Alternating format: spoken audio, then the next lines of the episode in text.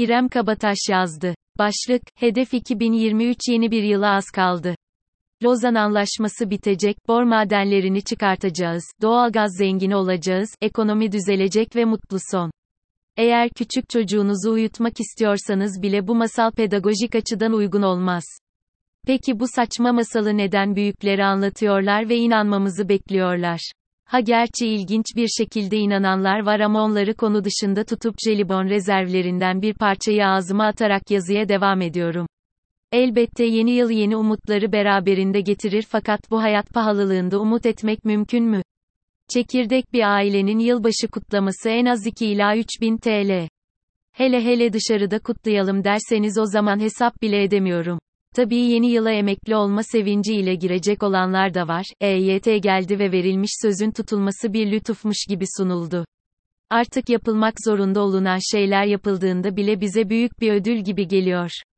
Neden mi? AKP döneminde icraatsızlığa öyle alıştık ki artık bir şey yapılınca şükreder hale geldik. Bu da Pirupak Parti'nin oylarını arttıracaktır tabii ki. Bu biraz yemek yediği için alkışlanan ufak çocuklar gibi geliyor. Zaten onu yapman gerekli ama yaptığında tebrik alıyorsun. Oh vallahi ne güzel iş. Yılbaşı ile Noel'i karıştırıp millete vaaz veren zihniyeti arkamızda bırakacağımız bir yıla girmek istiyorum. Karanlık bir dönemdi diye geçmişi yad ederken karşıma çıkan kötü bir an olarak kalmalarını istiyorum fakat bu halkın zihniyeti de yönetimle aynı olduğu için oluru var gibi durmuyor. Kökten değişmek çok mu zor? İnsan olmak, insanca yaşamak çok mu zor? Keşke bu sefer daha iyi bir insan olmak için hedefimiz 2023 olsa. Başka ülkeleri bombalamak değil de başka ülkelerle uzlaşmak olsa bizim hedefimiz. Açıkçası ben birazcık astroloji ile ilgiliyimdir. Hatta fal, tarot ve ritüel ne ararsanız bende mevcut. 2023 yılında Türkiye nasıl olacak diye biraz bakındım. İlk 4 ay ekonomik ve siyasi olarak zorlu geçecek olsa da sonrasında bir rahatlama ve halka daha objektif bakış açısı görünüyor. Ben buna inanmak istiyorum ve dördüncü aydan sonra rahatlama olmasını erken seçim ihtimaline bağlıyorum. Ne de olsa umut fakirin ekmeğidir. Gerçi hoş artık fakirler ekmek bile yiyemez oldu. Ekmeğe zam kapıda demiş miydim? Kapı demişken bu sene kapıda nar kırmıyoruz çünkü bereket getirmesi için sofranın tam ortasında bütün halde bulunması gerekiyormuş. Bir tanecik nar 10 lira olmuş ama yılbaşında bir delilik yapıp paraya kıyabiliriz.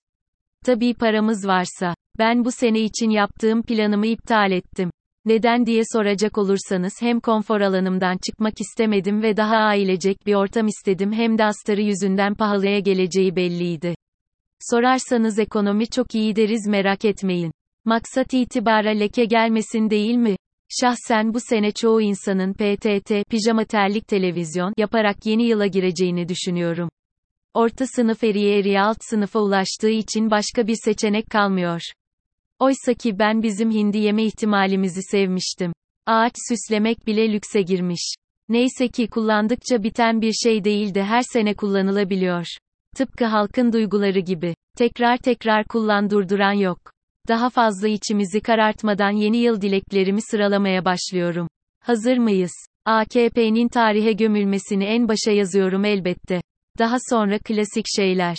Sağlık, aşk, para, kiraların düşmesi, mutluluk, huzur, daha fazla güzellik, çevremdeki insanların ve kedilerimin sağlığı. Bu liste uzar gider o yüzden burada kesiyorum. Hepinize şimdiden musmutlu yıllar. Bir yıl daha geçti, yeni bir yıl daha geçecek ve bu da geçen yıl gibi bir yığın sürprizle dolu olacak.